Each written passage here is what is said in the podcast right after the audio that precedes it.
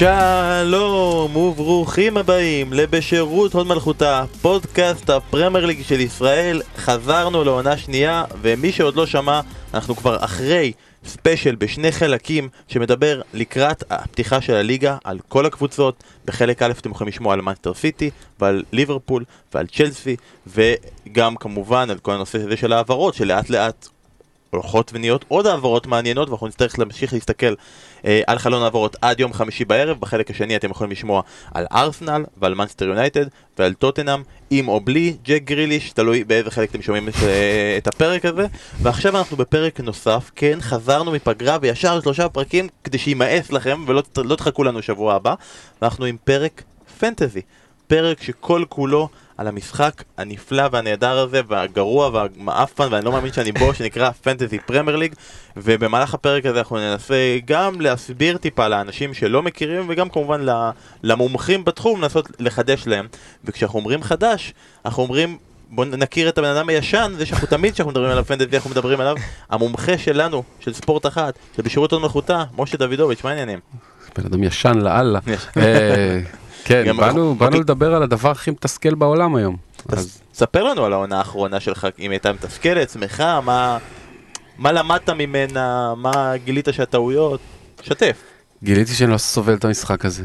שהוא פשוט מתסכל, שזה לא משנה מה אתה עושה, בסוף בא לך לרצוח מישהו. אה, לא, שמע, הייתה עונה סבירה, סיימנו 16 אלף בעולם, שזה שוב, זה זה יכול להיות מצוין, זה יכול להיות, תלוי בציפיות שלך, הציפיות אה, שלי קצת יותר גבוהות מזה ותמיד מתאכזבים. אה, היה סיום עונה גרוע ביותר. אני עשיתי הימורים מפגרים, כאילו הלכתי all in בשביל להגיע לטופ של הטופ, וירדתי קצת אחורה. ונאלצתי להסתפק בשווארמה בקונגרס במקום בכסף. אתה יודע שאני גיליתי השבוע, כל הפוד אנחנו עוקבים אחרי הסטטוס שווארמה שלי, פתאום שולחים לי הודעה, עוד לא אה, פדית את הפיתה שווארמה, פיתה שווארמה שלך.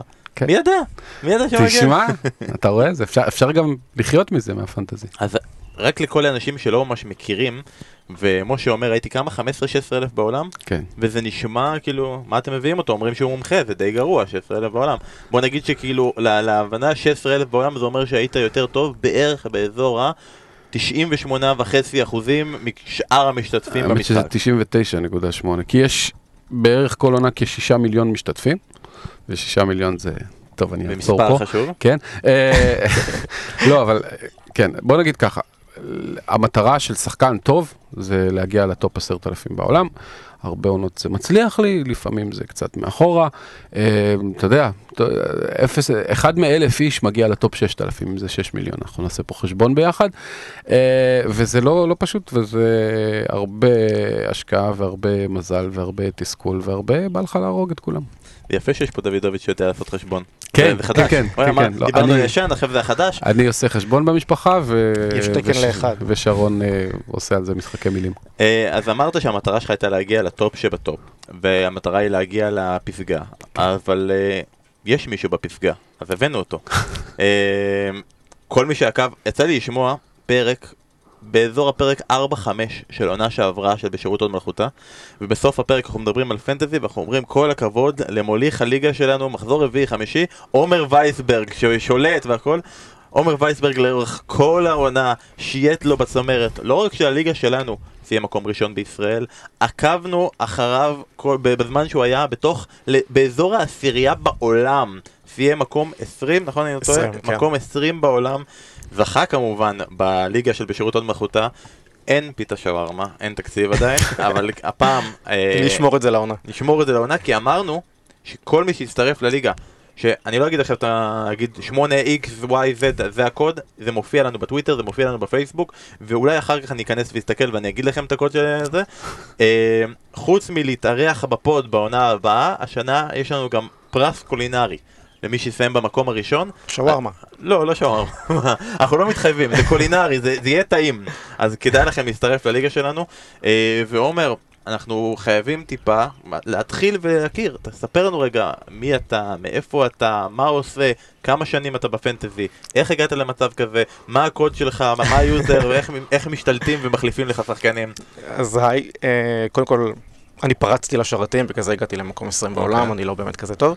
אה, אני בן 35 מתל אביב, אה, עובד בהייטק.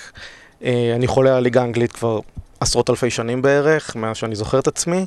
אה, תמיד הייתי בעולם הזה של מנג'ר, עוד מגיל 12-13. משחק בכל גרסאות המנג'ר, ופעם פעם שהיה עוד בליגת החלומות, בידיעות ודברים כאלה, שהיית שולח, אה, קובע את הקבוצה שלך ביום הראשון ושוכח ממנה, אז גם בזה הייתי משתתף. אה, ואז בעזרת פודקאסטים וזה הבנתי שיש ליגת פנטזי לפרמייר ליג, ואמרתי יאללה בואו ננסה את זה. אה, פעם ראשונה זה היה עונה קודמת קודמת, שהייתה הצלחה מסחררת של מקום כמעט אה, 700 אלף בעולם. אה, ומשם בעצם אה, למדתי ככה את החוקים ומה צריך לעשות ואיך להשתפר ואיך איך אני משפר את עצמי, מה עשיתי לא נכון, ולאט לאט זה התקדם, לא ציפיתי לסיים במקום כזה, אה, במקום כזה גבוה בעונה, בעונה החולפת, וזה פשוט, התגלגלתי עם זה וזה יצא ככה.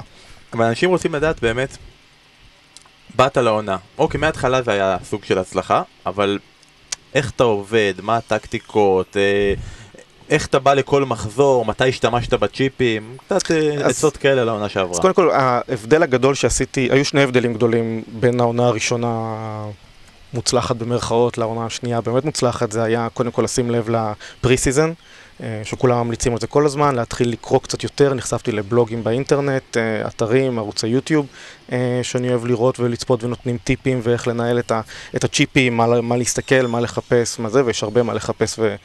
אה, וללמוד כדי באמת להיות שחקן טוב בפנטזי.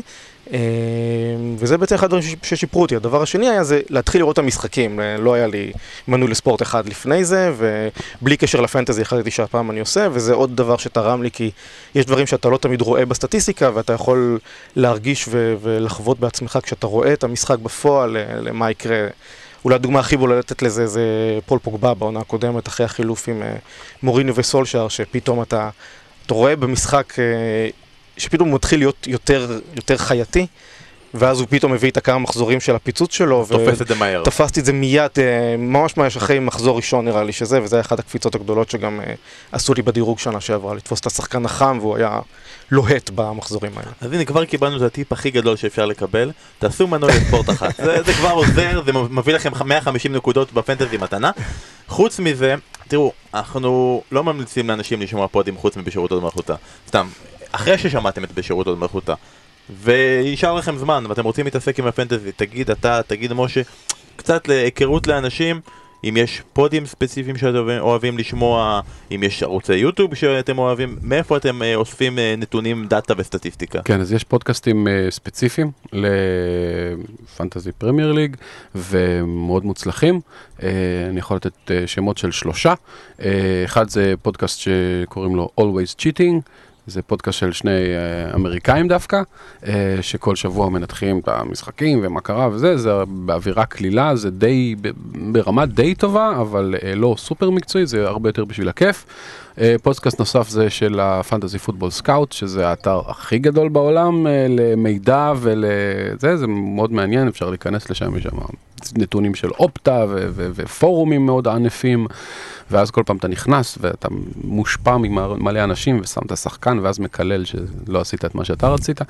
והפודקאסט השלישי הקצת פחות פופולרי, אבל לדעתי הכי מקצועי מכולם, אה, FPL General, הוא... כל שבוע, חצי שעה, 40 דקות, ממש נותן טיפים ספציפיים על שחקנים, שחקן, לא, השחקן שמאחוריו זה איזה סקוטי אחד שהוא, יש לו רקורד מדהים בעשר שנים האחרונות, מלא שנים הוא בטופ אה, אלף בעולם. אה, וייסברג יגלה השנה כמה זה קשה לחזור על הדבר הזה. אה, זהו, זה שלושה פודקאסטים די טובים, שמתי שיוצא לשמוע זה נותן עוד כמה זוויות שלא חשבת עליהם. אה, ולפעמים, אה, לפעמים זה משפר אותך. ההמלצות שלך? אז אני אוהב לקרוא באינטרנט אה, את גם כן פנטזי פוטבול סקאוט, גם הייתי רשום לאתר שלהם שמספק כל מיני מידע ונותן לך אפשרות לראות ניקוד מומלץ שלהם going forward. בתשלום? ל- בתשלום, אה, סכום פעוט, כן? משהו כמו... 15 פאונד לשנה, בדיוק. ואתה אה, יודע את כל ה-XG וה-XA וה-X-Men. בדיוק. אה, עוד דבר שנרשמתי אליו לסוף העונה זה פנטזי פוטבול האב, שגם יש להם ערוץ יוטיוב מאוד אה, נחמד, קצת כבד, בהפקה לא כזאת גבוהה, אבל האתר עצמו מאוד מאוד מוצלח, והם השנה הכניסו כלי מאוד טוב של אה, נתוני אופטה, בצורה מאוד נוחה ובצורה מאוד אה, זמינה למשתמש, שנותן הרבה מאוד מידע, אני מקווה שזה יעזור העונה. אה, ערוצי יוטיוב שאני אוהב לראות זה פנטזי פוטבול טיפס. אה, שהם עושים כמה פרקים כל שבוע, הם אה, נותנים את הקבוצה המומלצת שלהם, נותנים את השחקנים המומלצים שלהם, אה, מי להתחמק ממנו, מי לא, מנתחים את הקושי של המשחקים של הקבוצות במחזורים הקרובים, וזה גם נותן הרבה מאוד מידע, וערוץ דומה שנקרא FPL TV, שעושה בדיוק אותו דבר. אתם מבינים שאת כל מה שאמרתם הרגע, כל הערוצי יוטיוב, כל הערוצי, כל הפודקאסטים, זה בשביל לעשות חילוף בשבוע. לפעמים לשמור חילוף. נכון, הקשבת לכל הפודקאסטים, למדתי, אני לא עושה היום כלום, אני לא עושה כלום. מה ששמעתם בדקה האחרונה זה בעצם הוביל אותנו לטיפ הראשון והחשוב שלנו. זה דורש זמן נכון. והשקעה אם אתה רוצה להיות באמת טוב. נכון. אנחנו עוד בכלל לא נגענו באתרים שחוזים עליות מחירים ודברים אחרים. מי שחושב שהוא יכול לראות משחקים ווואלה הוא מבין כדורגל והוא, והוא, והוא ישחק פה עם הקבוצה וזה, אז יכול להיות. יש פה לא מעט מזל במשחק, אבל באופן עקרוני, אם אתה רוצה להיות טוב באופן קונסיסטנטי, זה דורש זמן, זה דורש השקעה, זה דורש לימוד, לא משנה כמה חכם אתה וכמה שיחקת מנג'ר מגיל 12, אה, תלך, ת, תקרא, תשקיע, כמו בכל דבר בחיים. האמת היא זה טיפ בכלל החיים. אם כן. אתה רוצה שמשהו יהיה באמת טוב, אתה צריך באמת להשקיע, ולכן הפוד הזה נראה כמו שהוא נראה. אה, אבל אחרי שמשה הבריח את כל החדשים, אמר להם, זה, זה הטקטיקה, אנחנו מנסים לצמצם, שלא יהיה שישה מיליון, שבעה מיליון, פחות, פחות, כי יהיה יותר קל להגיע לצמרת.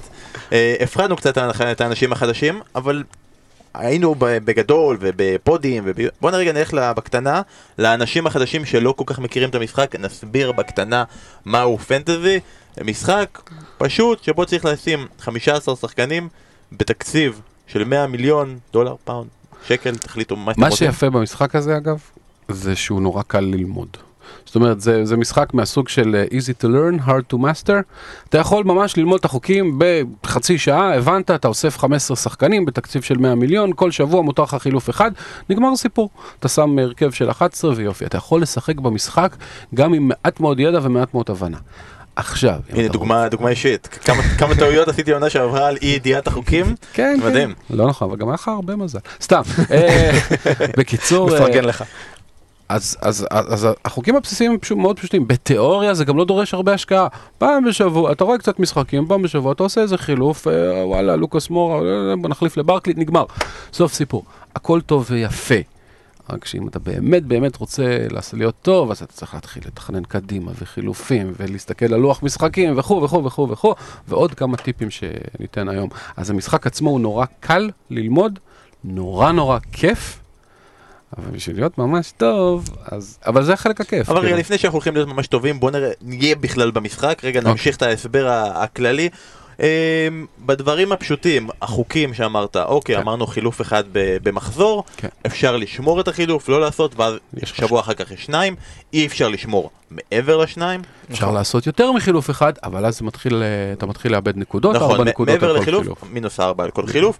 אה, יש אפשרויות לאופציות של צ'יפים, בואו נרוץ רגע, נראה שאני לא מפספס אף צ'יפ, יש לנו את הצ'יפ הכי גדול, שהוא ה wild card, שאומר שאתם יכולים להחליף את כל הקבוצה שלכם. די, מאסתם בקבוצה, ההוא פצוע, ההוא לא... חשבתם שיעשה מה שהוא לא עשה, הגעתם למצב שאתם רוצים להחליף יותר משלושה, ארבעה שחקנים, אתם עושים wild card. כמה פעמים אפשר לעשות את זה בעונה, משה? פעמיים בעונה. באיזה סיטואציות, מתי?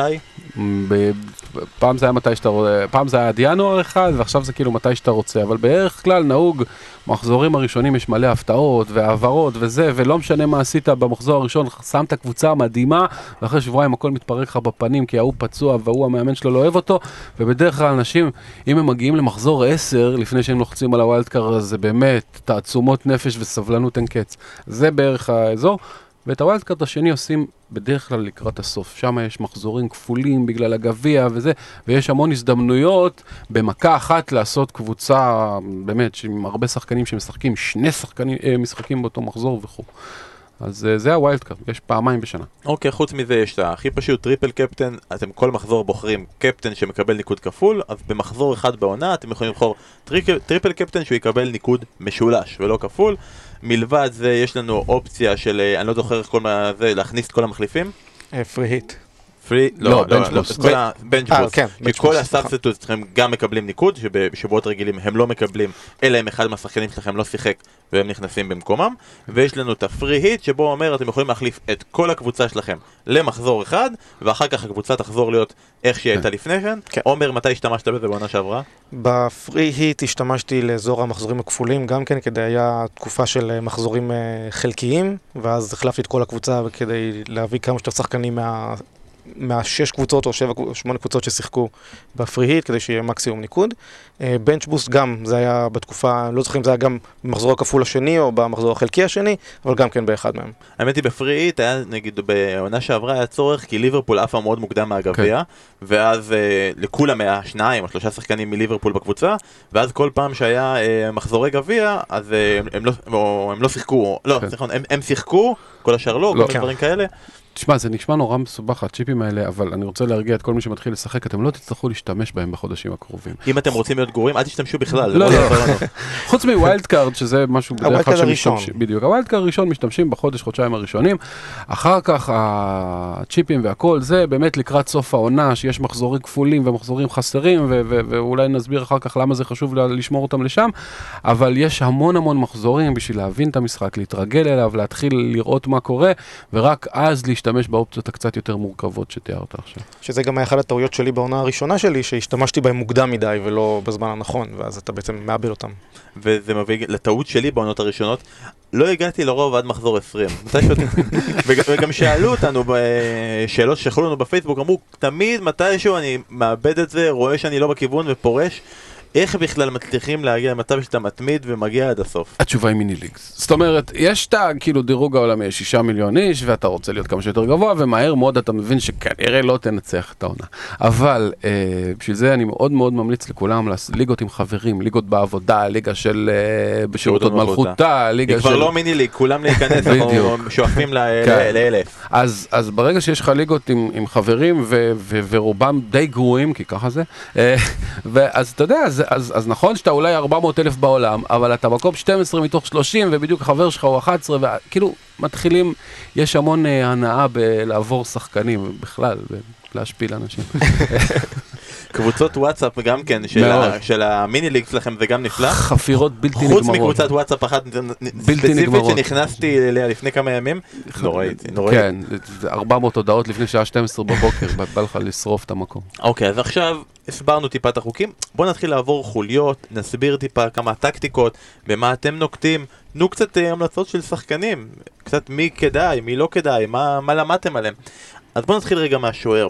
לפני שאנחנו נכנסים לשוער עצמו, אני רוצה לשאול אתכם על, על הקונספט, הרי יש שני קונספטים. קונספט אחד אומר, בואו נביא שוער מאוד אה, יקר וחזק, אני אקח כדוגמה את אדרסון או אליסון, אחד מהשניים האלה, ושוער אחד מאוד מאוד חלש, באזור ה-4 מיליון, שישחק, לא ישחק, לא מעניין אותנו, אין רוטציה, אין כלום, ככה. אופציה שנייה, שני שוערים בינוניים, ועושים רוטציה ביניהם לפי המשחקים שלהם.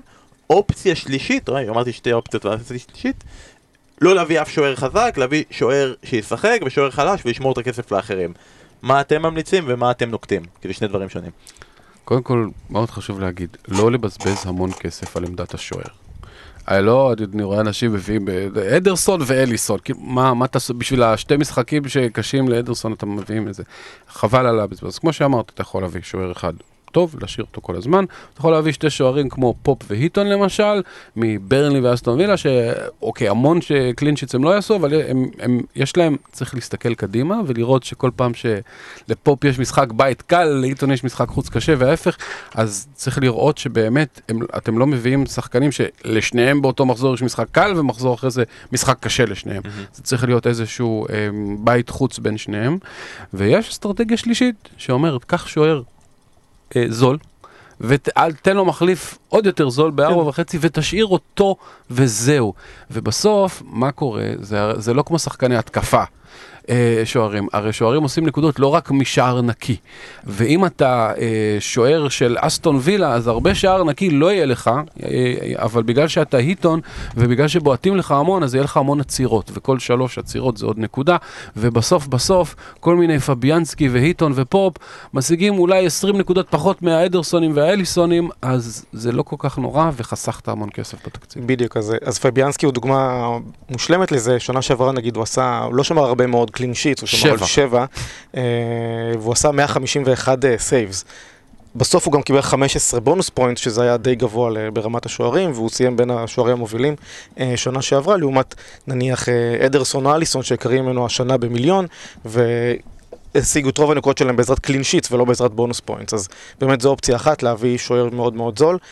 מה שאני עשיתי שנים קודמות זה להביא את אחד התותחים באמת, את אדרסון עונה ראשונה, אליסון שנה שעברה. אה, והשנה אני דווקא חושב ללכת דווקא על כיוון הפוך, על אסטרטגיה של גם השנה המחירים, אולי נדבר על זה אחר כך, קצת השתגעו שם, אה, וקשה להחזיק שוער חזק אם אתה גם רוצה קבוצה חזקה, אז אני השנה הולך באמת ללכת על שוער זול יחסית של 4.5 או 5, אה, ולהשקיע את רוב הכסף בשאר הקבוצה. אנחנו בסוף הפוד נגלה את הקבוצה שלו, נכון. כן? שיהיה ברור פה לכולם.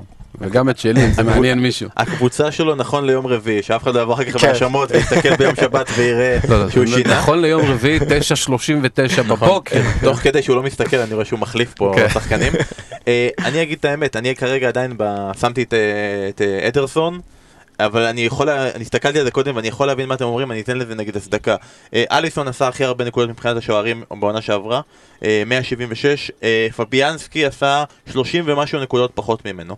אה, אמרת 30 ומשהו זה די הרבה, אבל ההפרש ביניהם במחיר הוא נגיד אה, מיליון. הוא מיליון, ויכול להיות שהמיליון הזה יספיק לך להביא מישהו שיביא לך את האקסטרה 30 נקודות האלה, גם יכסה עליו וגם יביא עוד נקודות. אבל, אני אומר, אני אקח את הצד השני, אתה אומר, זה מיליון, נגיד בקישור ובהתקפה, הבדלים של 30 ומשהו נקודות, לרוב זה הבדלים של אה, שלושה מיליון כן. בכסף. נכון. אז אתה אומר, נכון. אולי, אולי כדאי להביא את השוער הזה שיעשה לי את זה, מאשר, אה, אתה יודע, בשביל, זה אומר, זה לא יספיק לי בשביל מספיק לי לחזק את הקישור ואת ההתקפה, אני אצטרך לוותר גם על קשר ולוותר גם על חלוץ, וזה נהיה לאט לאט, אבל אנחנו נתקדם משם, אבל אתם כרגע, ההמלצה שלכם, שוער שכדאי להבין, נגיד עכשיו אנחנו מסתכלים על אה, ליברפול, עשה הכי הרבה נקודות אליסון, עשו הגנה מדהימה, אפשר כן. לשחזר את זה בכלל? אה, אפשר לשחזר את זה, יש להם עדיין את אותה הגנה, והגנה מצוינת, ואליסון שוער טוב.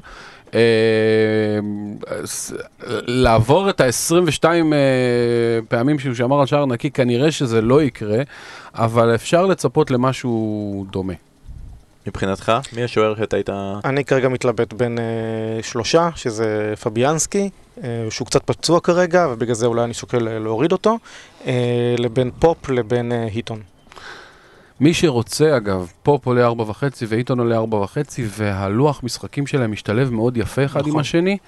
הם עולים רק 4.5, אז זה בעצם, אה, אם אתם לוקחים את שניהם, כמעט כל שבוע לאחד מהם יש משחק בית קל יחסית. לפחות ב-10-15 משחקים הראשונים, ואני לא ממליץ להסתכל יותר רחוק מזה, אבל אה, אז, אז מי שרוצה באמת אה, לעשות איזושהי רוטציה ולהרגיש טוב ולא לשחק שוער שהוא בחוץ מול מנצ'סטר סיטי באיזה מחזור, אז פופ ואיתון זה המלצה. נראה לי רק בעיתון צריך רק... צריך לראות מה קורה עם אסטון וילה, כי זו קבוצה שהיא נעלם מאוד גדול. נכון. זה לא כל כך משנה, כי אם הוא לא ישמור על שער נקי, הוא יעשה איזה 6-7 עצירות, ואז אתה מקבל 4 נקודות במקום 6, ואולי עוד נקודה בונוס, בסוף זה יוצא לא כל כך רחוק. תסתכל על אדרסון שנה שעברה הניקוד שלו, ותסתכל על פביאנסקי או על פופ. תסתכל על אה, פולאם, השוער שהיה של פולאם, אה, על רי- על ריקו. אבל אם- הבעיה עם פולאם, הם החליפו נכון. שוערים כל הזמן, זאת הבעיה, אבל תסתכל על השוער של אה, אה, ברייטון למשל, קבוצה גרועה, שספגה הרבה, אבל ריין הצליח עדיין להגיע לאיזה 120-130 נקודות, שזה ב-20 נקודות פחות משוערים הרבה יותר יקרים. והוא אחד השוערים הפופולריים בליגה כיום. כן. אז נכון, ריין יש לו ממש כאילו יותר מחלק מהשוערים הרבה יותר יקרים, יותר מדחיים, יותר מלוריסים, נכון. לגמרי. אה, בוא נעבור רגע להגנה. אה, נתחיל בבסיס, הכי בסיס. כשאתם בונים את ההגנה שלכם, אתם יותר הולכים על בלמים, אתם יותר הולכים על מגני צד, אתם הולכים על כאלה שאולי יבקיעו, אה, אולי כאלה שבועטים פנדלים, אולי כאלה שיש יותר סיכוי. תן לי את הקלין שיט, תודה רבה, זה מספיק לי. מה השיטה שלכם? אז שנה שעברה היה חריגה בליגה, וגם ראו את זה בניקוד הסופי, זה שהרבה מאוד נקודות הגיעו ממגנים, והשחקנים ה- שהגיעו לניקוד הגבוה במשחק היו הרבה מאוד נג- מגנים. זה היה בעיקר אה, אה, רוברטסון ו... אה, ונדייק, אלכסנדר כן, ארנולד. ואלכסנדר ארנולד.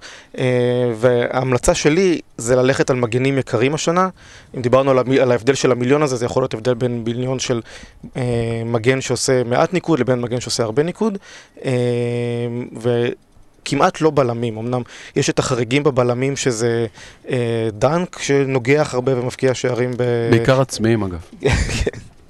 אה, דאפי, סליחה, לא, לא, לא אה, דנק, דף, כן. אה, ואן דייק שמביא הרבה נקודות, ולפורט, אבל בעיקר בעיקר מגנים ולא בלמים.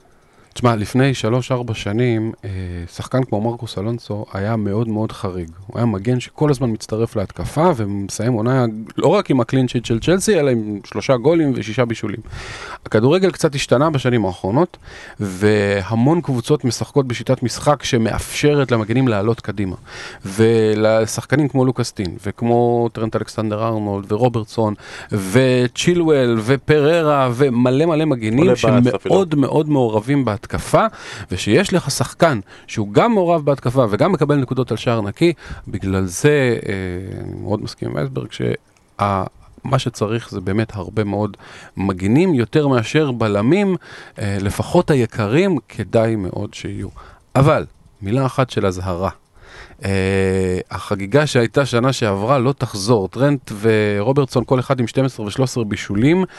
Uh, שוב, ניכנס טיפה למתמטיקה, ה-XA שלהם, שזה ה-expected assist שלהם, היה נמוך בהרבה. של טרנט היה 6 והוא נתן 13 אסיסטים. אז יש פה הרבה מאוד קצת מזל, ויהיה פה טיפה regression to the mean, חזרה למציאות מה שנקרא, ומי שמצפה לעוד פעם 12-13 אסיסטים מכל אחד מהם אה, עלול להתאכזב, אבל 6-7 אסיסטים ממגן של קבוצה ששומרת על הרבה שער נקי, זה עדיין יפה מאוד. האמת היא זה מביא אותנו למשהו שנגיע בהמשך, אתם אומרים שההגנה הייתה מאוד טובה בעונה שעברה, זה משתלב עם זה שההתקפה הייתה מאוד רעה בעונה שעברה, כאילו, ומשם הלכו הנקודות. יש לנו מישהו פה בערוץ, חבר, קוראים לו איתי. אה, אמר לי בוא תכניס אותי רק לקטע של הפנטזי, אני מסביר לו טיפה את החוקים, משתדל לא להגיד טעויות ודברים כאלה. אה, ואחרי כמה יום יומיים אני אותו, תגיד, נו עשית את הקבוצה, גם נפתחה חודש תשיעי וזה, כאילו, יאללה, תכין תכין קבוצה. אומר, רגע, חכה, אני, אני בפורומים, אני, אני, אני שומע פודקאסטים, אני לומד, אני זה. אחר כך הבנתי, הוא בא מעולם ה-NBA ושם זה, כ- ככה זה עובד. כן. והוא בא ואמר לי, תקשיב, אחר כך שהוא בנה את הקבוצה, אני החלטתי, אני מביא את רוברטסון, את ונדייק, את אלכסנדר ארנולד, את לוקה דין, ואת אדרסון, אני אומר לו, ומה, ו- וכל ואיפה. איפה הקישור וההתקפה שלך? הוא אומר, תסתכל, כמו שאמרנו קודם, השחקנים האלה הביאו המון המון המון המון המון נקודות. אה, בסכום יחסית נמוך, 7, 6, 6 וחצי, שווה לי להביא אותם ולהביא בקישור, לא להביא את, ה- לא להביא את סאלח ולא להביא את סטרלינג, להביא איזה מישהו שיביא 30, 40 נקודות פחות מהם, אבל ההגנה הזאת תקזז לי את זה, ומבחינתי זה יהיה בסדר. אני הולך all in בהגנה. ומי יהיה הקפטן שלו כל שבוע? הבעיה היא אבל הוא שאתה... אומר לך, אני לוקח, אני מאמין, את הליברפול עשו מלא clean sheet, שיעשה לי קלין שיט, תודה. רבה, יביא לי 12 נקודות. נו, אז שוב, זה כאילו ניקוד בטוח, כמעט כן. כמו הבישול או השער של סאלח. אם אתה בונה קבוצה ומשאיר אותה בלי אף חילוף עד סוף העונה, אז הוא צודק. השחקנים האלה באמת מביאים 160, 180, 190 נקודות. הבעיה היא שבקישור ובהתקפה יש הרבה יותר תחלופה. יש שחקנים שתופסים ממש חודש מדהים ומפקיעים מלא גולים, ואתה רוצה כאילו לקפוץ עליהם, על העגלה. אתה צריך כסף בשביל לעבור משחקן לשחקן לשחקן ולשמור הגנה יציבה יחסית. הבעיה שאתה משקיע יותר מדי כסף בהגנה, אז פתאום אין סאלח, ואין סטרלינג, והארי קיין או אובמיאנג בכלל לא אופציה, ומי יהיה הקפטן שלך, ומה לעשות שכשסטרלינג או, או קיין מבקיעים אה, שלושה, אז הקפטן שלך עושה 21 נקודות כפול 2 זה 40, ושחקני הגנה בדרך כלל, במצב טוב, יעשו שער נקי, אולי נקודת בונוס, אולי אסיסט, תגיע ל-7-8 נקודות כפול 2, משהו כזה. התקרה שלך הרבה יותר נמוכה, ולכן לא נהוג ולא כדאי, ואל תעשו את זה. אל תשימו שחקני הגנה בתור קפטן, גם אם אתם בטוחים, יש להם משחק נגד נוריץ' בבית וסבבה, ודקה ארבע פתאום הם סופגים גול ואתה זורק את הטלוויזיה מהחלון ובא לך ללכת. אז אל תעשו את זה. אתה מסכים עם אה, אני מה מסכים שאומר? לחלוטין, כולל כן. הטלוויזיה? כולל הטלוויזיה, אה, במיוחד אם זה מאפשר לך לקנות אחת חדשה אחר כך. אה, היה מה שאמרת על הקפטן של השחקני הגנה, היה את המחזור בעונה שעברה שכולם התבססו על שלושה שחקנים של אה, ברייטון. ברייטון, ואז ברייטון חטפה שם, נראה לי מפולאם זה היה בבית, כן. והרבה מאוד אנשים התרסקו מזה. מחזור כפול, שני משחקים קלים, אנשים בוחרים את דאפי או דנק או ריין בתור קפטן, וכולם אכלו, לא נעים לי להגיד מה. ואם אתה לא עושה את זה, אז זה מאפשר לך לעקוף את אותם אנשים. אז רגע, בוא נ... שנייה לפני שאנחנו ממשיכים הלאה, בוא נרוץ רגע בקטנה על קבוצות בהגנה. מנצ'סטר יונייטד, עונה שעברה הגנה מזעזעת, אסור היה להתקרב כמעט לאף אחד, היה לי את לוק שואו האמת, אה, אה, חלקים נכבדים של העונה, אבל דווקא היה, מדי פעם הוא היה נחמד. הביאו את ארון וואן ביסאקה מקריסטל פאלאס, הוא לחמש וחצי. הביאו עכשיו את מגווייר מלסטר, הוא לחמש וחצי. אה, כביכול סוג של אולי ייצבו את ההגנה. כדאי להתקרב להגנה הזאתי? תראה, שנה שעברה, דחיה שמר על שבע שערים נקיים, שזה פחות מחצי מה שהוא בדרך כלל עושה, הוא שוער מדהים. הם היו כל כך גרועים בהגנה, והמחיר שלו ירד לחמש וחצי. מי שבאמת רוצה להיות טיפה מיוחד, שווה להסתכל על זה, כי השיפורים שיונייטד עשתה בהגנה, הם עדיין צריכים לוודא שהקישור האחורי שלהם טוב, אני לא יודע בדיוק מה, מי ישחק ולמה, אבל באופן עקרוני יש פה פוטנציאל לשוער, לחיה, שגם נותן הרבה עצירות וגם אם ההגנה שלהם תתייצב, יכול אה, לשמור על הרבה יותר משבע שערים נקיים בעונה, וזה איזשהו משהו קטן לשים לב אליו, שלא דיברנו עליו בתור השוערים הטובים וזה, אבל בעיניי זה פוטנציאל. עומר, וואן ביסאקה היה שנה שעברה קלף מנצח של כל מי שתפס אותו נכון. במחזור הראשון, והמחיר שלו עלה ועלה. אה, עכשיו הוא כבר עולה חמש וחצי.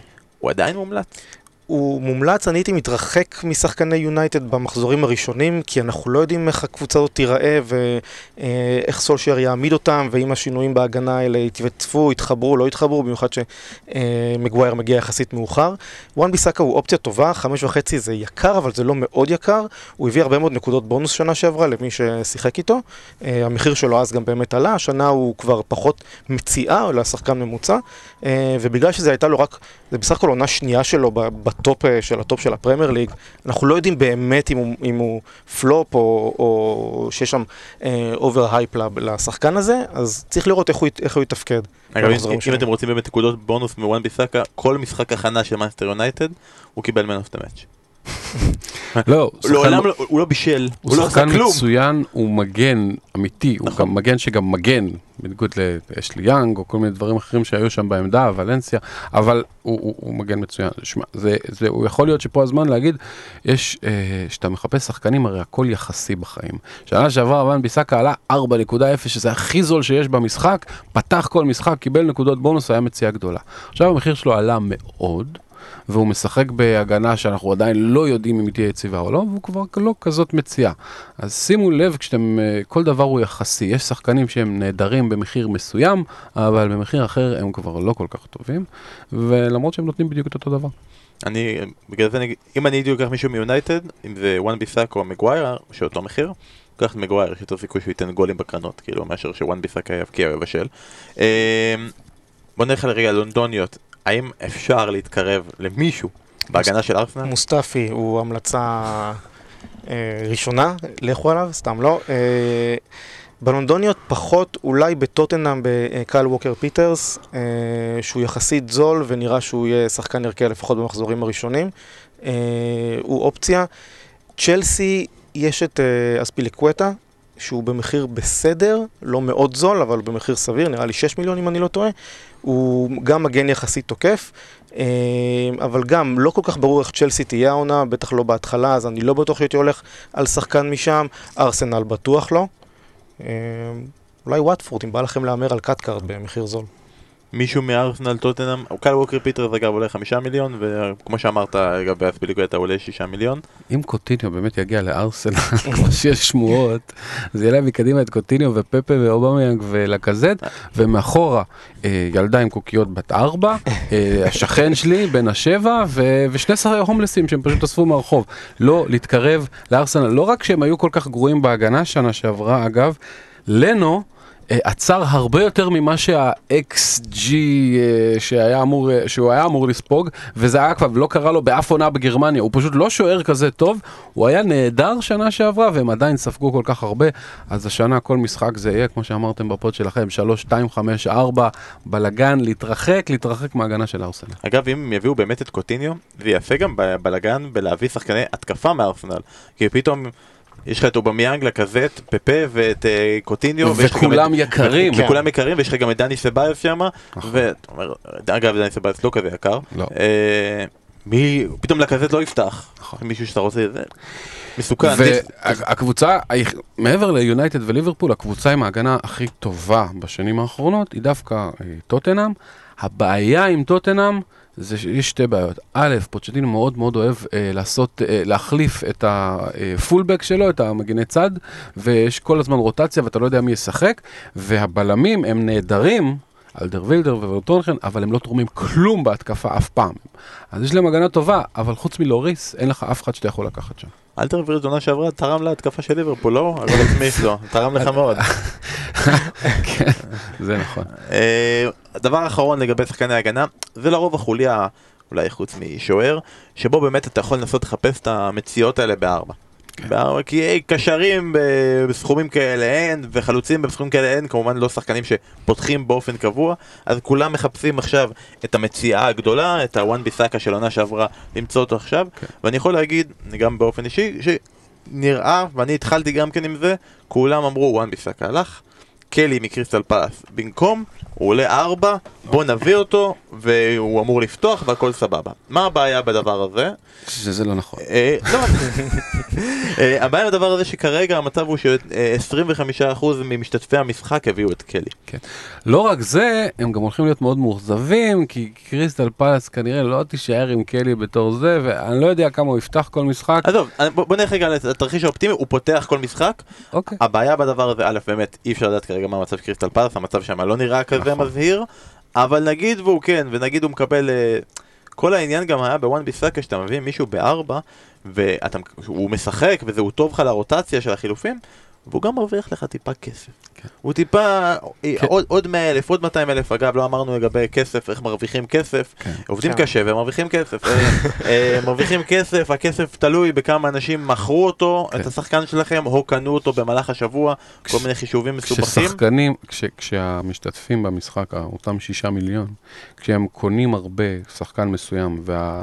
אה, כל שבוע יש יותר ויותר שחקנים שרוצים אותו, המחיר שלהם מתחיל לעלות לאט לאט, וכשמוכרים אותך המחיר מתחיל לרדת, וזאת הסכנה הגדולה עם קלי, שהוא הרי יאבד את המקום שלו בהרכב עוד כמה שבועות, כי הוא לא שחקן טוב, וה-25% זה המון, זה אומר מיליון וחצי איש, או לא משנה, כרגע זה קצת פחות, אבל עד תחילת העונה זה יהיה מיליון ומשהו איש, יש להם אותו, הם יגלו שהוא לא תמיד משחק, וגם שהוא משחק בקריסטל פלאס, ולאט לאט יתחילו למכור אותו, ואתה לק- לאבד ערך, ו- ו- ואתה לא תוכל בכלל לעשות איתו כלום. ואפילו לא תאבד דרך, אתה לא תרוויח, נכון, אתה מחפש פה... מצד שני, יש שחקן אחד, אחד כרגע בלבד, שהוא 4 מיליון, וכנראה הולך לפתוח והוא אפילו יכול להיות טוב. וזה לונסטרום משפלד אה, יונייטד, שגם היה מעולה, שיחק את כל הדקות של משחקי ההכנה. אה, אגב, לא כ- לא כמגן. בדיוק, לא כמגן? ואפילו בישל שלושה גולים. Uh, עכשיו אני יודע שהוא משחק בשפט יונייטד, הרבה שערים נקיים לא יהיו, אבל שחקן בארבע, שזה התקציב המינימלי שיש במשחק, שישחק כל שבוע ומדי פעם גם יתרום משהו, זה תמיד טוב שיהיה לך בתור uh, מגן חמישי, כזה שאתה לא מעלה, אבל אם מישהו נפצע, מישהו זה, אז יש משהו שעולה מהספסל. ומה שחשוב פה גם בכל הדבר הזה, שלונסטרום שאמרת, כרגע פחות משישה אחוזים ממשתתפי המשחק נכון. הביאו אותו, אז כאן אתה כן תוכל אולי להרוויח את נכון. ההצטרפות. וככה אנחנו נראה כמה אנשים מקשיבים לפוד. אם אנחנו נראה מחר, מחרתיים, שיש 20 אחוז ללונסטרום, אנחנו נדע שיש יש האזנה נאה. כן. תנו רגע איזה שחקן שניים, אה, או רוצים להגיד את חוליית ההגנה שלכם, או ממי לברוח, מי הבאתם עונה שעברה ועצבן אתכם ממש. אז לכולם יהיו שחקן אחד או שניים מליברפול. אה, הם יהיו מאוד מאוד יקרים, ונדייק, רוברטסון, טרנט. אה, אני הלכתי על ונדייק ורוברטסון, כי אני לא אוהב שחקנים שיש להם ספק. לטרנט יש יותר תחרות על מקום בהרכב. מגומז ומאחרים. אה, לרוברטסון אין מחליף, אלא אם כן אתה מחשיב את מורנו כשחקן כדורגל, אה, ולדעתי הוא כבר לא בסגל. כן. אבל- זה בסדר. זה אותו- זה אותו תנאי, הוא כן בקבוצה, הוא לא בקבוצה, הוא כן. המחליף באותה מידה. אין מחליף, אם רוברטסון פצוע, אז לא יודע, מילנר יורד למגן השמאלי, אבל באופן עקרוני הוא ישחק כל משחק. אז אחד או שניים מליברפול, אחד, או ש... אה, אחד מאברטון, יש להם לוח משחקים נורא נורא קל, וגם לוקאס דין וגם קולמן הם מאוד מאוד התקפיים, וההגנה של אברטון טובה, במשחקי ההכנה הם כמעט לא ספגו, גם לא כבשו, אבל זה סיפור אחר. אה, אז אם יש לך שניים מליברפול ואחד מאברטון, וזה שלושה שחקנים יקרים, אז כדאי מאוד שהשניים האחרים שלך יהיו בארבע, ארבע וחצי, אתה יכול לבחור את דנק מברייטון, אתה יכול לבחור את אה, דיופ מווסטאם, אה, קטקארט מווטפורד, דברים כאלה, שאתה לא מצפה מהם, אתה, משחק, אתה מצפה לשחק אותם פעם בחמישה-שישה מחזורים, כשבאמת למישהו יש משחק מאוד קשה, או פצוע, או כאלה, אז זה בערך אה, ההגנה. אז לונסטרום ודנק, אה, רוברטסון, ונדייק ושיימוס קולמן, זאת ההגנה שלי כרגע. בליברפול היית מהמר על ג'ו גומז? לא, כי כי הוא עולה פחות מכולם. הדבר הכי חשוב בפנטזי זה לבחור שחקנים שמשחקים. אני יודע שזה נשמע מפגר, אבל אין דבר יותר נורא מלצפות במשחק, לשים שחקן ולגלות שהוא לא עלה בהרכב, בא לך לזרוק עוד טלוויזיה, אנחנו עד סוף ה pod נשבור הרבה כולם. מאוד טלוויזיות. אה, אה, שחקן שמשחק, עדיף על שחקן שלא משחק, נקודה. גם אם השני יותר טוב או עם יותר סיכויים לעשות משהו. עומר, יש לך שחקני הגנה ממנצ'סטר סיטי?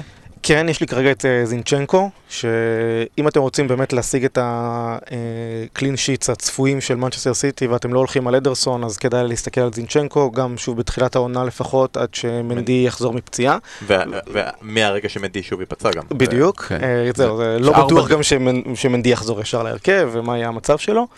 אה, חמש וחצי עולה וינצ'נקו. כן, אה, שהוא יחסית זול. קייל ווקר גם אופציה שיכולה להיות טובה, הוא קצת יקר, הוא לא אופציה ראשונה, אה, הוא יכול להיות לא רע. אה, אני הייתי ממליץ על אה, שני שחקנים מלבד לונדסטרום, שהוא באמת משחק כקשר ומוגדר כמגן. יש גם את מאט ריצ'י מניוקאסל, ש... שפצוע. אמנם, ש- זהו, כן, הוא קצת פצוע, למרות שאומרים שהוא יחזור לגיים וויק 1. קודם כל, ההמלצה הראשונה שלי זה אל תיקחו שחקנים מקבוצה שאתם אוהדים. אני בתור אוהד ניוקאסל חוויתי את זה בשתי העונות האחרונות כדבר לא טוב. רציתי לראות, אה, לשאול אותך את זה לגבי העונה שעברה, כי ראיתי שהיה לך את נכון. פביאן שר נגיד היה לי את. פביאן שר שהוא תפס משחק אחד את הגול המטורף שלו, אה, שאז הוא היה לי בהרכב, ואז אה, החביב הזה קיבל אה, יותר מדי צהובים, והבאתי אותו בשביל המחזורים החלקיים, כי ניוקאסל הייתה אמורה לשחק שם, ואז הוא קיבל צהוב וצבר הרבה צהובים על האחרונה, ואז הוא הושעה ולא שיחק, ודפק לי את כל התוכנית. אה, אז כן, אבל ריצ'י, מה שמיוחד בו השנה זה שעשו לו שינוי מקשר למגן. אה, בשיטת אה, שלושה בלמים שבניטה שיחק וכנראה שגם סטיב ברוס ישחק בה ואם הוא היה עושה, הוא הבק- הוא הבקיע שני שערים ובישל שמונה שנה שעברה ואם הוא היה משחק בחוליית ההגנה של ניוקאסל, אה, אם הוא היה מקוטלג כמגן הכוונה, עם כל ה clean sheet שהם גם עשו, היה אחד המגנים עם הכי הרבה נקודות במשחק שנה שעברה. לניוקאסל יש מחזורים ראשונים קטסטרופליים, אז לא לתחילת העונה, אבל יכול להיות שבהמשך זה כן יהיה אופציה טובה. רק הערת אזהרה קטנה, ניוקאסל עברו מבניטז לסטיב. ברוס, שזה כמו לעבור מג'יזל לזקנה שצועקת הרצל, אז כאילו לא הייתי בונה על אותו כמות clean sheets. כן, כן, בהחלט. אה, באמת אפשר להגיד, עומר אמר שלניוקאסל יש פתיחת עונה קטסטרופלית, אפשר להגיד שלניוקאסל יש הולכת להיות עונה קטסטרופלית. אנחנו נקווה שלא, אה, לטובתי האישית. אה, עוד שחקן מהזולים שהיה לו קדם עונה טוב וקצת בקבוצה בעייתית, זה גילברט מאסטון וילה. אה, הוא זול, הוא ארבע וחצי, אז גם יכול להיות כשחקן ספסל אם אתם הולכים על שחקנים קצת יותר יקרים מה- מהארבע. היה לו קדם עונה מצוין, הוא כנראה יהיה המגן הפות- הימני הפותח של אה, אסטון וילה. אמנם אנחנו לא יודעים מה יהיה עם אסטון וילה, יחטפו הרבה שערים או לא, אבל אה, הוא עוד אופציה שאפשר לשקול אותה. יאללה בוא נתקדם כי אנחנו ממש ממש התעמקנו בשחקני ההגנה, אנחנו ממש הגנתיים פה. אה, בוא נרגע נלך לקישור ואני פשוט אשאל אתכם, יש בקישור שלושה usual suspect, סטרלינג, סאלח, מנה. הם עושים הרבה, עשו עונה שעברה לפחות, הרבה יותר נקודות מכל השאר לדעתי, כן. פער של 50 נקודות מה- כן. מהבאים אחריהם. האם אתם מצליחים להגיע למצב, רואים לנכון מצב שבו יש לכם שניים מהם בקבוצה, קודם כל, אין מנה, מנה מת. צא ממנה. מנה שנה שעברה היה אה, טוב, כי הוא עלה 9 מיליון לעומת אה, 13 מיליון של סאלח. העלו את המחיר שלו בטירוף העונה. 11 וחצי. ל-11 וחצי, הוא עולה אה, אה, מיליון פחות מסאלח, ואם כבר אתה משקיע, אז תשקיע בסאלח. ולשים את שניהם זה טירוף, וגם הוא כנראה לא יפתח את המשחק הראשון, או שהוא יהיה עייף כי הוא בא מאליפות אפריקה או whatever. אה, תתעלמו ממאנה בהתחלה. כמובן שבהמשך, או אם סאלח נפצע או משהו כזה, אפשר לדבר עליו, אבל בהתחלה, התקציב של 100 מיליון, יש לך אפשרות לשני שחקנים יקרים בקישור, וזהו.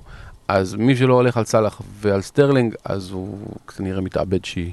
אתה אומר שאתה חייב שיהיה לך גם את סאלח וגם את סטרלינג? אין ברירה, אתה יודע, כן. אם אתה יכול להמר על אה, קווין דה ברוין או משהו כזה, אבל, לא. אבל, אבל, אבל, אבל, דה בריינס. השאלה אם אתה מצליח להגיע, כדי להגיע של- שלא יכעסו למצב, עליך בארוחה המשפחתית. כן. להגיע למצב שיש לך את סאלח, סטרלינג וחלוץ טוב, עוד מעט נגיע לחלוצים בסכום גבוה, זה אומר שגם שיטה, הפקרתם את המחליפים שלכם. הפקרתם, הפקרתם פצועים. אתם גם, אתה גם... אני. גם, יש לי את אה, סאלח וסטרלינג, כשבניתי את הקבוצה הפעם הראשונה היו שני השמות הראשונים בקבוצה.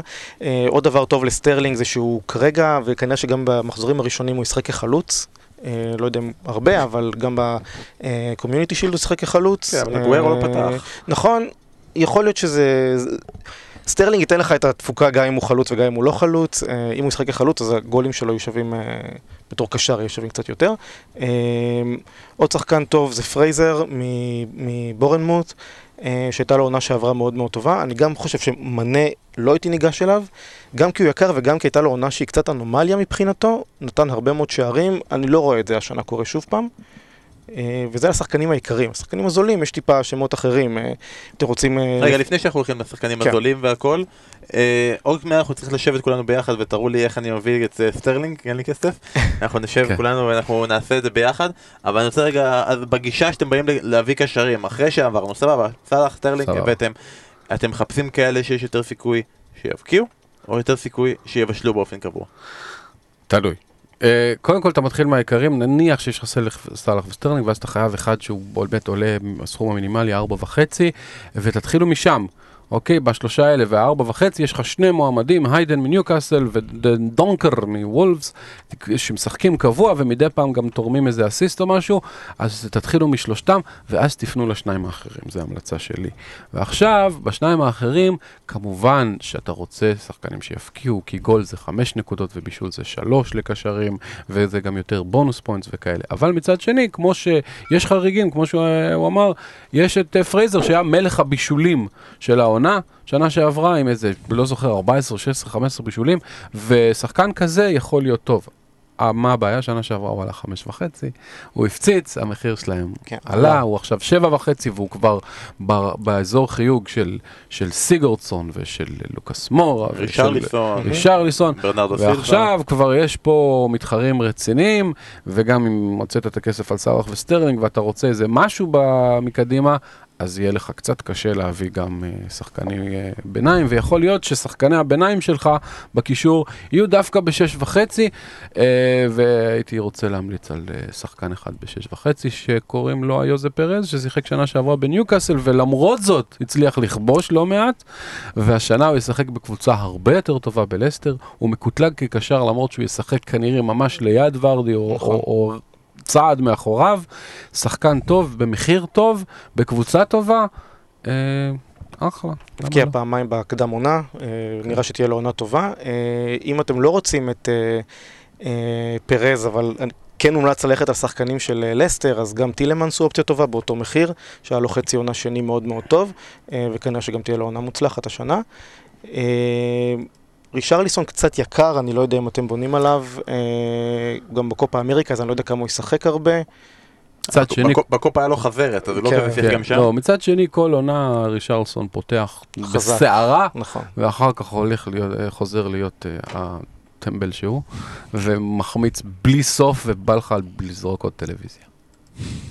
כמה טלוויזיות יש בבית, אני מקווה שכל אחת יש לצפות. כל עונה, אני הולך להום סנטר, קונה איזה 6-7 טלוויזיות זולות. אה, יש מסמן למטה ב- בשכונה איזה ריבוע לבן, אם אנשים יודעים לא להיכנס, כי לשם עפות טלוויזיות שלא בשבת. יפגע באיזה ילד. בדיוק. רגע, אז באמת בסוגיית הרישרליסון או סיגרסון, אותו מחיר? סיגרדסון, סיגרדסון כי א' הוא על פנדלים, וגם השנה בכלל הולך להיכנס עבר, ואנשים צריכים, ממעיטים בערך של עבר הזה, והולך להיות יותר פנדלים, ראינו את זה בגביע העולם, הולך להיות יותר פנדלים, שחקנים שהם על פנדלים, אה, זה דבר טוב, 4, 5, 6, 7 בעונה, או אם אתה מילואביץ' מקריסטל פלאס ויש לך את זעה שנופל ברחבה, אז יש לך 10 פנדלים בעונה, אז זה דבר טוב וזה דבר חשוב. אה, וסיגרדסון יש לו גם, גם אה, פנדלים וגם אה, הוא יכול אה, להבקיע. אוקיי, עוד המלצות עומר שיש לך? אה, אז אה, יש את אה, רוס ברקלי צ'לסי. מצ'לסי, שהיה לו גם כן קדם עונה מאוד מאוד טוב, הוא גם על פנדלים, אה, לא כל כך ברור אם הוא יהיה שחקן הרכב או לא, אז זו אופציה. אה, זה בכלליות הבעיה כרגע עם הקישור של צ'לסי. בדיוק, לא כל כך ברור מי ישחק שם. אה, יש את אה, רובינסון משפילד אה, יונייטד, שהוא קצת יקר, עולה חמש וחצי, והוא מקוטלג כקשר, למרות שבקדם עונה הוא משחק כחלוץ. שוב, לא הייתי הולך עליו על ההתחלה, כי גם הם הביאו את השחקן הזה מסוונסי, אה, מקברני, ויכול להיות שיתפוס לו את המקום בהרכב של ה... בהתקפה, אבל אם לא, זה אפשרות לתפוס מישהו יחסית זול אה, כדי להשלים את הקשר החמישי שלכם. אף אחד לא אמר פפה. הוא עולה תשע וחצי. אפשר להתקרב אליו? שחקנים חדשים שמגיעים פעם ראשונה לפרמייר ליג, הייתי שם אותם בכוכבית, במיוחד שפפה הוא מאוד מאוד יקר, כי אנחנו לא יודעים איך הם יתמודדו עם ההבדל הזה בין ליגה אחרת לפרמייר ליג שהיא הרבה יותר אינטנסיבית, והייתי מחכה איתו גם כן, אולי ל wild card הראשון. גם תשע וחצי זה מחיר מטורף. כשיש לך את אובמיאנג ולקזט, ואיכשהו זה יתחלק ביניהם, תשע וחצי זה מחיר מאוד מאוד גבוה לשחקן שעוד לא ראה פיסת דשא של פרמייר ליג בימי חייו. זה כאילו, זה היה חלק מהמשא ומתן למה לא הביאו אותו. משהו כזה. לקח הרבה זמן. טוב, נגיע רגע עכשיו לחלוצים. ואמרתי את זה קודם, היה בעיה מאוד גדולה עם חלוצים בעונה שעברה. זה סבבה, והיה את הגווירו ובמיאנג שהגיעו עם הרבה, עברו, אם אני זוכר נכון, את ה-200 נקודות. ומשם זה הלך והידרדר, ארי קיין היה גם פצוע, פעמיים במהלך העונה. חלוצים שלא עברו את העשרה שערים, כולם שם נעים בין ה-130-140 נקודות. זה מגמה שאנחנו יכולים לראות גם שהולכת ותמשיך, או שאפשר להיות רגועים ועונה אנשים יתחילו להפציץ. יש בעיה עם חלוצים יקרים, הם, הם, הם יקרים. לא, אני אומר, עונה שעברה, שלושה מלכי שערים, שניים נכון. מהם קשרים. נכון, בכלל נכון, תסתכל על. רשימת הכובשים. תראה, באופן עקרוני, ארי קיין, הוא היה פצוע חלק מהעונה, ו- ו- ועדיין אה, היה קרוב ל- למלכות השערים. אה, ארי קיין ירד לו המחיר בגלל העונה שעברה, ו-11 זה מחיר מאוד טוב, זה, הוא כרגע לא בקבוצה שלי, וזה כנראה החרטה הכי גדולה שלי. אני נורא נורא רוצה אותו בקבוצה, אבל עם סאלח וסטרלינג והגנה יקרה, פשוט אי אפשר. הוא, הוא ייתן עונה טובה, אתה לא קרוב אליו, כאילו, מבחינת המחירים של החלוץ הכי יקר שלך. אני, אני יכול, אני יכול, אבל, אבל אה, כן, אה, אני לא קרוב אליו, כי זה אם אתה כבר לא הולך על אה, קיין או אגוארו, אז כבר תלך על חלוץ ב-6-7, יש לא מעט כאלה, והארי קיין ייתן עונה טובה, הוא כל עונה... איכשהו כובש 25 גולים, לא משנה מה, רק אתה אף פעם לא יודע איפה. לפעמים הוא כובש שלישייה נגד ארסנל, ואז כלום נגד אה, קרדיף בבית. הוא מאוד מתסכל, אבל הוא תמיד, תמיד, תמיד ייתן את ה-25 גולים שלו. אז בחלוצים, אני גם כן הולך השנה על חלוצים אה, זולים יותר, את אה, ווילסון, שגם כן עלה קצת במחיר, אבל הייתה לו עונה שעברה עונה ממש ממש מדהימה. ובורנמוס, יחסית לחלוץ זול, הוא לא יקר, ווילסון הוא לא שמונה. הוא... תשמע, אתה, צריך, אתה כן צריך להשקיע בח, בחלוצים יקרים, אין מה לעשות, הם, הם חלוצים יקרים. אה, ואתה כן רוצה מישהו שהוא יחסית אה, אמין וייתן לך את הגולים האלה, ווילסון גם עשה את זה שנה שעברה, גם עשה את זה בקדם עונה, נותן גולים. אה, בורנמוס היא קבוצה מאוד מאוד התקפית, היא לא קבוצה הגנתית. אה, אני כן הייתי הולך עליו, הוא, הוא, הוא החלוץ המוביל שלי לפחות. הבעיה היא שווילסון עולה 8, וקינג, שהוא החלוץ השני שלהם, עולה 6.5. ווילסון יותר טוב, אבל האם הוא יותר טוב במיליון וחצי זו שאלה יפה. אז אני למשל החלטתי ללכת דווקא על קינג, שעדיין ייתן 10-12 גולים, אולי לא 15 כמו ווילסון, אבל אה, אתה יודע, צריך להתפשר איפשהו, וההבדל במחיר הוא די גדול ביניהם. נכון, וזה אחת הדילמות הגדולות, אתה קורא באתרים וכל מיני מקומות. יש הרבה מאוד debate עם ווילסון או קינג, אפילו ראיתי אנשים שהולכים על שניהם, אה, כי בורנמוט מתחילה טוב את העונה מבחינת לוח משחקים, שזה קצת אה, הימור בעיניי. אה, הגישה שלי היא להשקיע יותר בהגנה ובקישור השנה, ולכן החלוצים שלי טיפה יותר זולים.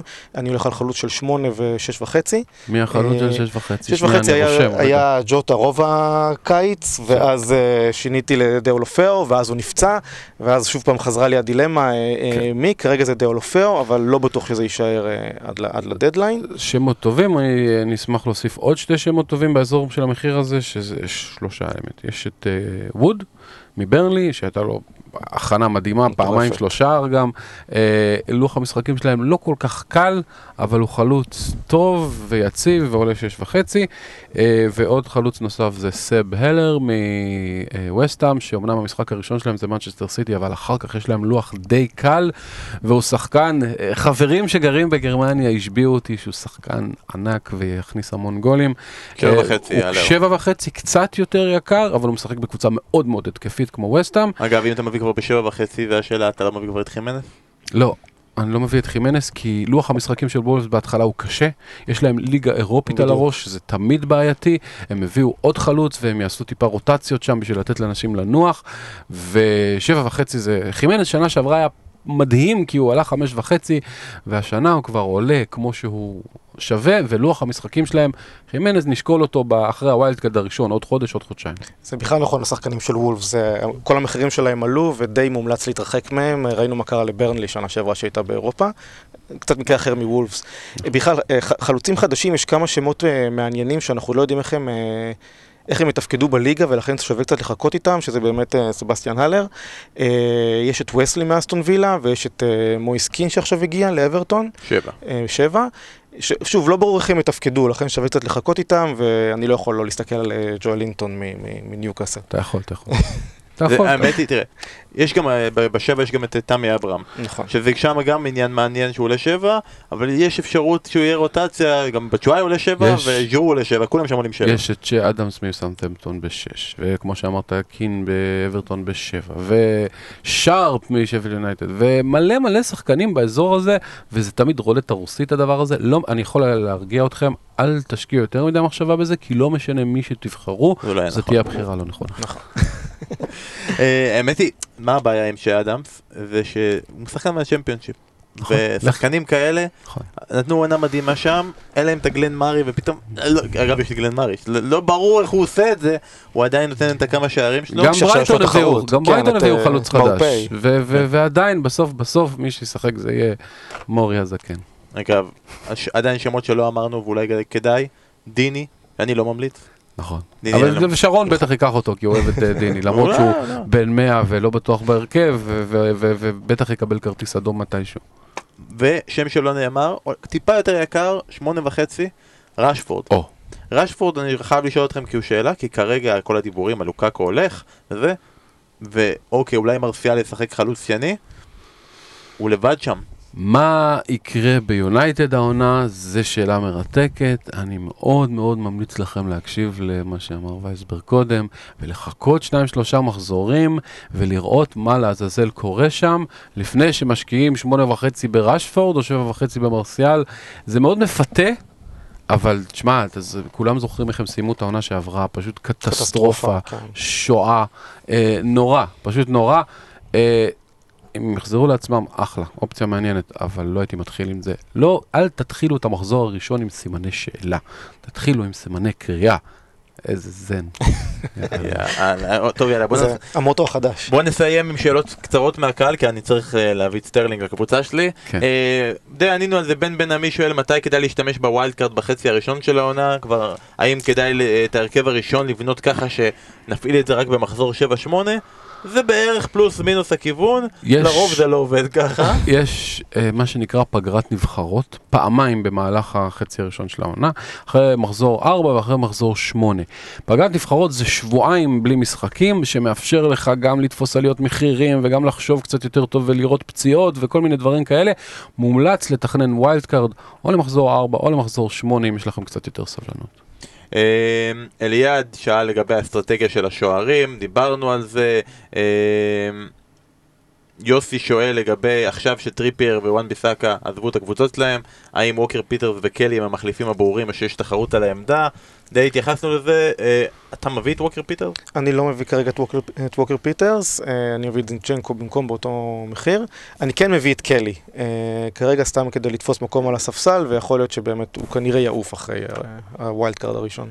אה, שלמה קוליק שואל האם יש שחקנים שאתם ממש ממש ממליצים להביא מה, מהעולות? אמרנו בעצם את לונסטרום משפילד יונייטד. יש את מגין מאסטון וילה שמאוד מאוד מעורב בהתקפה, אבל הוא משחק באסטון וילה, אז שוב, אני לא יודע. גריליש גם. ת- בוא, בוא, בוא לא... נוריץ' ופוקי עוד לא נאמרו פה. פוקי, אה, פוקי זה הבן אדם השם הכי מגניב בעולם, אבל, וחלוץ כנראה טוב, הבעיה היא שלוח המשחקים אה, של אה, נוריץ' ב- בשישה שבעה משחקים הראשונים, אה, זה, זה נגד אמנת זכויות האדם בז'נבה, זה פשוט הלוח משחקים הכי קשה שראיתי שאיזושהי עולה חדשה פתחה איתו את העונה, אז בוא נתרחק משם כרגע. לנוריץ' יש שחקן מאוד מעניין, צעיר מגן שנקרא אירונס. לא הייתי ממליץ להביא אותו, כי לדעתי הם הולכים לספוג כמויות מטורפות של שערים, אבל הוא מגן מאוד מאוד התקפי, הייתה לו עונה התקפית מאוד טובה ב... בצ'מפיונשיפ, ובכלל, שווה לשים לב עליו גם בלי קשר לפנטזי. זאת אומרת, סתם לצפייה, כי אתה- כן. אנחנו כבר צופים במשחקים. למנג'ר. תביאו אותו במנג'ר. אה, שאלה שאני לא זוכר מי מי שאל אותה, הוא שאל התקפה סופר חזקה, הוא איזון בכל העמדות, די ענינו על זה. כרגע נשמע ממכם, לא התקפה סופר חזקה. לא, תשמע, זה לא, זה לא משנה. אם שנה שעברה היה את אגוארו לכולם כי הוא היה 10 וחצי, עכשיו הוא 12 זה, זה בעיה. מאחר שחייבים כנראה להתחיל עם סאלח וסטרלינג, זה לא משאיר המון כסף, אז אה, חלוץ אחד יקר גג, הגזמתי, וגם זה לא בטוח. מישהו החליט לא להקשיב לכם, והחליט ללכת על אובמיאנג וקיין, ביחד, מעולה. סאלח או סטרלינג. שאלה קשה, זה כמו לבחור לוח- איזה ילד אתה יותר אוהב. לא, לוח, לוח המשחקים של, אה, אה, לוח המשחקים של ליברפול יותר טוב משל אה, סיטי, לפחות בשבועיים שלושה הראשונים, אז הייתי הולך על סאלח, אבל אתה יודע, זה אה, מה זה אומר? כמו לשאול את מי אתה אוהב. יותר, את אה, אבא או את השכן המעצבן, לא אוהב את סיטי, סתם. אז כן, זה- זה- זה דילמה. אתה סאלח. נשמע סאלח. סאלח גם, למרות שסט- שאתה אומר שסטרלינג אולי ישחק כאילו חלוץ. כן, סאלח עדיין אה, קשה להמר נגדו, אה, הוא גם בנקר בהרכב. סטרלינג גם כנראה בנקר בהרכב, אבל פפ, אנחנו אף פעם לא יודעים איזה, איך הוא יקום בבוקר ואם הוא יחליט לעשות רוטציה או לא, ועל סאלח אי אפשר לחשוש מזה. אז זה ההמלצה שלנו סאלח, ואגב בחוד החלטתם להביא חלוץ יקר ונעשה את זה הפוך, קיין אובמיאנג. אה, כנראה שקיין, כי הוא באמת ה focal point של הקבוצה שלו, ועל פנדלים והכל, ואובמה יאנג התחלק בנקודות ועם אה, לקזד ועם פפה, והרוטציה של אמרי מעצבנת, והוא, והוא ידפוק את ה-20 גולים שלו, אתה רק לא יודע מתי. וזה נכון לגבי אה, כן, אני מסכים גם כן, למרות שאם דיבלה בסוף יגיע לטוטנאם ויש שמועות על זה, אז כן. זה גם כן יכול קצת לשנות את נכון. ההחלטה. קוטיניו אולי שמועות על- לטוטנאם גם כן, טוטנאם ולארסנל, כולם, זה כל שחקן שמקושר לקבוצה אחת, מיד מקושר גם לקבוצה השנייה נכון. במקרים האלה. כי זה ידוע שהארסנל צריכה שחקני התקפה. ברור, ברור, כן. באמת חסר להם. ושאלה אחרונה, אה, ארנון אה, בן דוב שואל, אה, איך שרון בארוחות משפחתיות? עומר, אתה יכול לספר לנו איך שרון בארוחות משפחתיות? לא יודע, אנחנו לא מזמינים אותו כבר שנים. למה? מה מה הוא עשה? סתם, הוא כל הזמן מדבר על אה, כדורגל, די כבר. מה זה הדבר הזה? כי אתה מדבר על כדורסל ואתם מאזנים אחד את השני? אה, לא בטוח שהמילה איזון זה משהו שקשור לארוחות ערב המשפחתיות שלנו. הבטחת לנו איזה סיפור, איזה משהו. מביך על כן, שרון? מה? לא, די, זה, הוא יהרוג אותי. לא, לא, לא. סיפורים מביכים על אתה אומר שרון. ששרון צלח עד הנקודה. הזאת בפוד? כל פוד מחדש וכל שידור יש לו את המשחקי מילים, הוא מביך את עצמו, אני לא צריך לעשות עבודה. אז אה, נצטרך להזמין את משה עוד פעם כדי לגלות עוד משהו לגבי בדיוק. המשפחתיות של שרון. אה, עד כאן פרק הפנטזי שלנו, אנחנו שוב נמליץ לכם להצטרף לליגה של בשירות הוד מלכותה. שמעתם פה שני מומחים, שמעתם גם אותי, שמעתם שני מומחים, אה, ובאמת, שמעתם על עומר, והמטרה שלכם עכשיו, והמטרה של כולם, כל עם ישראל כרגע, זה לנצח אותך. מבין? זה כרגע הסיטואציה. יש לי מטרה על הגב. נכון, אתה כמו ההוא בזה, במרדף. נכון? איך קוראים לו? The Chaser. אתה צ'ייסר. צ'ייסר. אתה הצ'ייסר של הפנטזי, כולם נגדך, כן. והמחזור הראשון, כולם עכשיו ייכנסו ויראו, ירצו לראות איפה אתה. ו- וברגע שאתה, אתה יודע, מקום מחזור ראשון לא תהיה מקום ראשון, זה הגיוני. עוד טיפ אה, ממני, אל תעשו חילופים ביום שישי בלילה אחרי צ'ייסר. כן, עם הצ'ייסר, צ'ייסר עם הצ'ייסר, בדיוק. לא לעשות את זה. אה, אז אה, אנחנו ניפגש כולנו ביום שישי, 9:45, ליברפול נוריש, באותו רגע, באותו רגע ייחשפו הקבוצות של כולם, נכון? כן, כן. סאלח קפטן, מה? בסאלח קפטן? אין ברירה. אין ברירה. אה, מאחלים לכולכם עונה מוצלחת, מאחלים לכם שתשרדו מעבר למחזור 15, שיהיה לנו תחרות, שיהיה לנו מעניין. עומר, תודה רבה שבאת, תודה אל לכם, היה תנצח כיף. בבקשה עונה.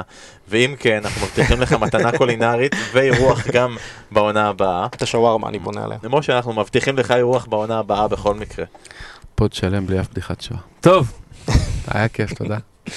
וזה כל פעם, כל פעם שזרקת את השישה מיליון משתתפים, אני כזה, משה בבקשה. אני- אני ברעידות, אני ברעידות. תודה רבה לכם שהאזנתם לעוד פרק של בשירות עוד מלאכותה. שיהיה לכם שבוע טוב, להתראות.